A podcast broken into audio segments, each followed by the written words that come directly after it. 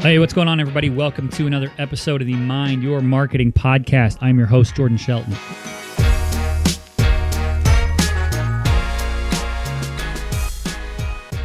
Hey, what's up, everybody? Welcome, Alec Jaffe, to the show from Alec's Ice Cream. Alec, how you doing?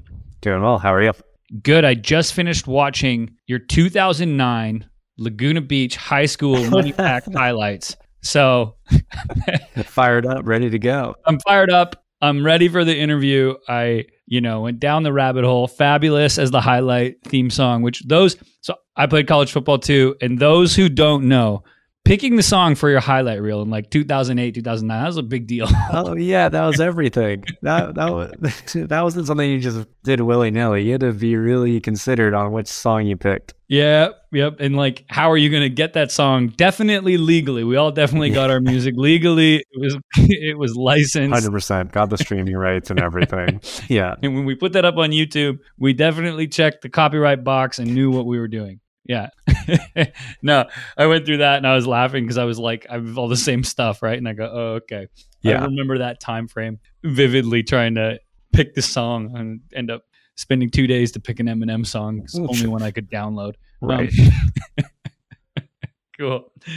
I want to hear your story. You know, going from college, you end up going to you know JUCO, then you go to USC, and then study business there. Walk me through kind of your journey then to saying, okay, I'm gonna like ice cream. You know, how did this all come to be? Walk me through that journey. Yeah, the college football player to ice cream maker is the classic path that everyone follows. So I've been making ice cream since I was a little kid. Taught myself how to make ice cream in elementary school for a class project. Also grew up around family members very involved in sustainable agriculture and food systems. And so fast forward to after college, I'm working in tech at a startup. The startup's winding down and thinking about what I want to do next with my life. And just felt like there wasn't an ice cream company that was making amazing ice cream and also talking about sustainability. Felt like, why doesn't that exist? You see that in every other category in the grocery store. There's products that are better for the planet, are better for you, and they taste amazing too. And ice cream really hadn't gone there yet. And so I just started making ice cream at home, friends and family. One thing led to another. It seemed like this could be a good idea to start a business. And yeah, that led me to here. I love it. I think too that's that age and everything with like I don't know how much this like has impacted you, but it's definitely impacted me with playing sport where I'm like, oh, see it, make a game plan, do it. I'm gonna a- action. Like I just have to action. I gotta go. I don't. I'll figure it out. If I mess up, I can correct. Was there a lot of that like? Almost a like cattle prod, so to speak, in your back. I kind of feel that sometimes. I'm like, all right, just go, make a decision. That's it. Did did that kind of uh, that mentality, I guess, from football cross over into uh, into building the business? Yeah, I mean, I think it gives you this mentality of like, oh, I can do it. If I set my mind to it, set a plan up, and put the work in, I'll accomplish it and get it done. And it gives you this sense of urgency to just want to go. And so I think that was definitely a big part of what pushed me to do something as crazy as this. And yeah, I think that that urgency is both a good and a bad thing. It, you really have to work on being patient and understanding that this takes time and it's not like a sports game where there's a clear winner and loser like you either did good or you did bad there's so much more gray area in it but it has been very interesting seeing how my experiences as an athlete have transferred over to now my business life yeah it's wild right if you go back and think like oh just how much can be done seeing maybe how like if somebody comes in as a freshman and then four years later they're an absolute tank and you're like oh yeah they went to the gym every day and they were crazy. And it's like, oh yeah, that if you do that in my business and if I go in and put the work in every day, I might come out four years later in a better position. I definitely kind of take that mindset. And then two, I'm with you on the am I being decisive or impulsive? This is and trying to kind of have that counterweight to really make sure that I'm being methodical, right? Because that's something that's so easy to get impatient and then maybe slip up or do something. But it's not like you said, it's not a game. It's not like, oh, we just reset next week now right. we're playing with we have people's livelihoods, we have staff, we have vendors, we have to pay so many different factors that go in that it's that it's no longer a game, right? It's like that heightened heightened level. So talk to me a little bit about that now and like where the company is. So you you know you started it. You said, okay, I'm going to do this sustainable ice cream. Give us kind of the current you know status of the business and uh-huh. where you guys are located and you know retailers, etc. And then I think that'll give a good kind of view for the listener or viewer. Yeah, so we're based in Petaluma, California, in Sonoma County. One thing that's really unique about us is we actually have our own ice cream factory where we, where we make the ice cream ourselves. We are the first certified regenerative organic and A2 dairy ice cream. Um, so what that means is we are using regenerative organic ingredients that are better for the planet, uh, also gut friendly A2 dairy, so that for people with dairy sensitivities can often enjoy our ice cream comfortably. And it's a super premium, indulgent, delicious ice cream. We just launched in Sprouts and natural grocers and are found in natural retailers across the country. And have some more big launches planned for this year as well. I love it. And definitely, we don't get too many people on the show who go the route of their own manufacturing. So, which I love that that you went that way. But I have a couple questions about one uh, for someone who's listening. They're going to start a company or they have how capital intensive. If you can talk, you know, give me like a specific sure. number. But was that like when you looked at it and said, okay, like wh- what are we talking to get you know your own manufacturing up and running from a starting point? And did you have to take a big gulp of water after you saw that number? Our situation is very unique and very lucky in that we found an already installed ice cream factory shut down and available for sale from an ice cream company that was closing down and trying to sell off all their assets. So, and the factory was small enough for a startup, but big enough to scale. It was a very, very unique situation. You're not going to find that too often. And ice cream is also particularly just intensive as far as the amount of equipment that you need because you need to have a dairy processing line to make the ice cream mix, and that requires pasteurizer, homogenizer, different pieces of equipment. And then you have the whole packing side of the line where you're actually turning that fluid dairy mixture into flavored ice cream and packed and frozen and all that. So there's quite a bit of equipment involved. So, I mean, I know the company that was in there before us had spent, I think, a couple million dollars building it out, and we didn't spend nearly as much on that moving in. So, you know, it can range and it really depends on how much you're trying to do, but I would say at least a few hundred thousand in equipment if you're looking at doing something where you're maybe leasing a partial space and putting in a few pieces of equipment, but always save money for repairs too. That equipment's yeah. going to break way sooner than you think it will. That's just a rule for business. Like something's going to go left. I'm always just like, I'm at this point now where I'm like, add 30% to any cost that we is get. It, I get a projection. I'm like, yeah, okay, 30, 30% is like my new minimum of that's where we're going to start. Um, yeah. So I loved it. Your own manufacturing, you found that's an amazing coincidence or opportunity yep. to just find that exact kind of outfitted place. But now you're there and you have, you know, a lot of CPG founders and, and companies, they have the co-packer and they're kind of like, oh, the shipping and everyone's gets done by somebody else. I don't really got to worry about it. I go check on them. But you know, now you have these different facets of the business from a sales distribution standpoint. You know, you could lead the team, set the vision, all of that. You have manufacturing, you also have fundraising.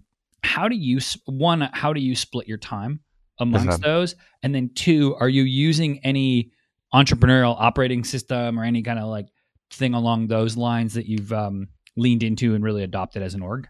Yeah, my time because we're in fundraising mode right now, and I feel like as a founder, when when you CEO founder, when you're in fundraising mode, it just feels like dominates all of your time. But I would say that honestly, a lot of my time is dealing with operations and manufacturing and just you know we have a team in the plant who is handling everything but just it does take up a pretty good bit of time um, you know it's not just putting in a po to a co-packer and making sure that they they get it done and then there's a, I'd say probably like 60% on operations and all the business stuff, and then 40% on sales. And then fundraising just kind of completely throws that whole equation out the window um, and messes everything up. And yeah, as far as company wise, we've actually yeah started to do the entrepreneur operate the EOS uh, system. That's been helpful, just helping to set kind of a cadence on how we meet as a team, and I, I feel like has been been pretty useful. Yeah, and for anyone listening, if you're at that stage and you feel like you're, you know, doing a million things, that definitely look up one of like the EOS or Clockwork or something that just at least gives you the guardrails and framework to go, okay, this is how I think I should be spending my time and delegating and meeting and, and setting expectations. Next, I want to talk a little bit about I know you said that you're going to be expanding to a lot more retail locations and going from 500 to 1500 or so. Yep. Now, on the surface, it's like, well, one, that's amazing. But now I always feel like, okay, now there's the next part of that is like ensuring velocity and repos, right? How do you, I guess, deal with the stress or make the decision to go, okay, you know, yeah, we're expanding at the right rate or what data, you know, or is it just data? Is it, is it having the right team, right partners? Like walk me through a little bit of that decision making. And I only say that because I've seen both ways where somebody did like a nationwide rollout of Walmart and couldn't move any units. Yeah. and it was like, oh, we've burned the Walmart bridge now, right? Yes. So I, I'm very, I'm just intrigued on that, how you handle that.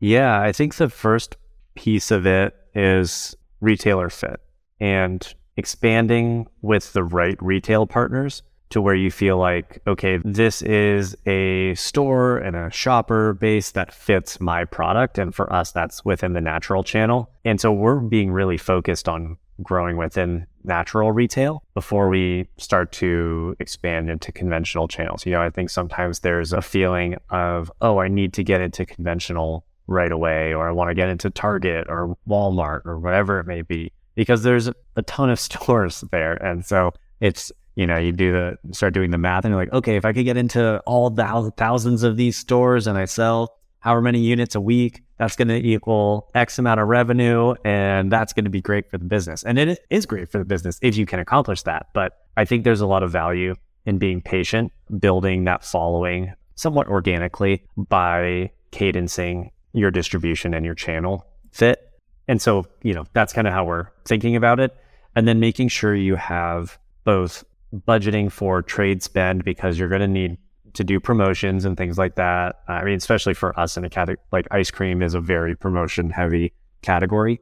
It's just a requirement to do to have like a pretty serious trade budget and then doing whatever other programs you need to do to support those retail placements.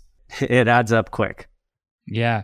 Where do you all fit DTC, you know, as a priority? I've seen some companies where they're like, yeah, we have it. It's 10% of our revenue line and other companies where we're like are all in on it you know? Yeah i got my opinions on dtc but i'm yeah. uh, i'm interested to hear kind of where y'all have slotted that with regards to a growth channel both on the site and can people order through amazon or no? Not yet. We just do dtc through our website. It's not a huge priority for us shipping ice cream is very expensive and very difficult and there's a lot of spoilage and failed deliveries. And you know just because with ice cream it's such a temperature sensitive product that if there are any shipping delays which over the past few years there have been with quite a few shipping delays and disruptions to the whole delivery system through the pandemic and everything so you know it's something that we do it's more expensive to order on our website than typically than what you would find in store just because we have to deal with dry ice and the cooler and just there's a lot of handling that goes into shipping ice cream. So we have it, you know, if you want to go to the website and order, I'd, I'd love for you to do so. But, um,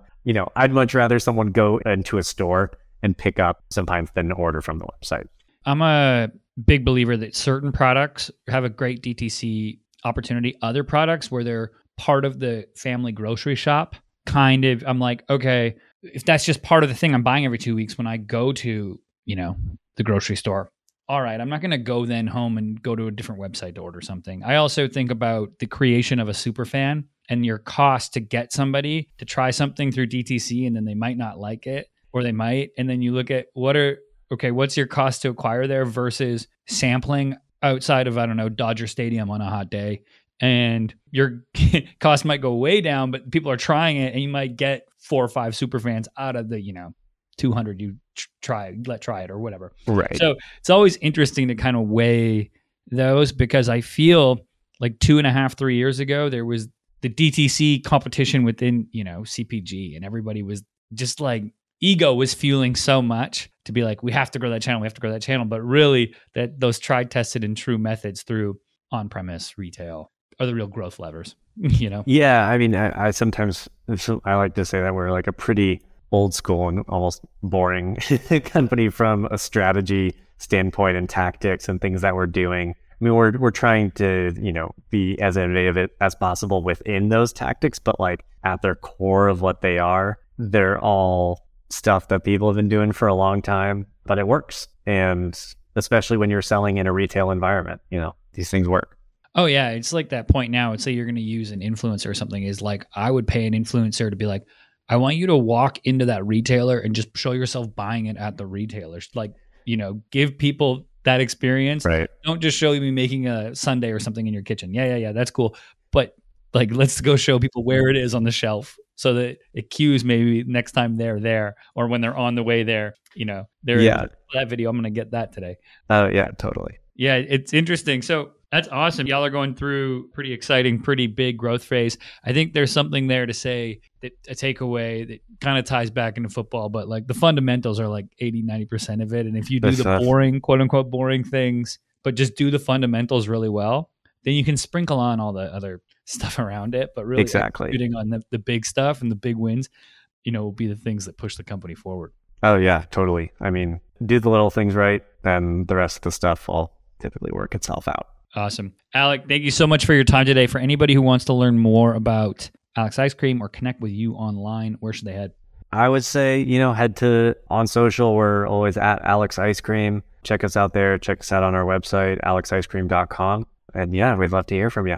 Beautiful. I will put links to both of those in the show notes page so you can go get yourself uh, some ice cream and favorite flavor. Ooh, I think, I mean, we, we just came out with a new one, peanut butter fudge honeycomb. That sounds It's at. Sprouts. Check it out. It's pretty great. And then my last question is how do you stop yourself from eating ice cream every day? I would be, we had a guy on we had a guy from Wingstop on Oh, oh, and he's like his wife had to limit his Wingstop.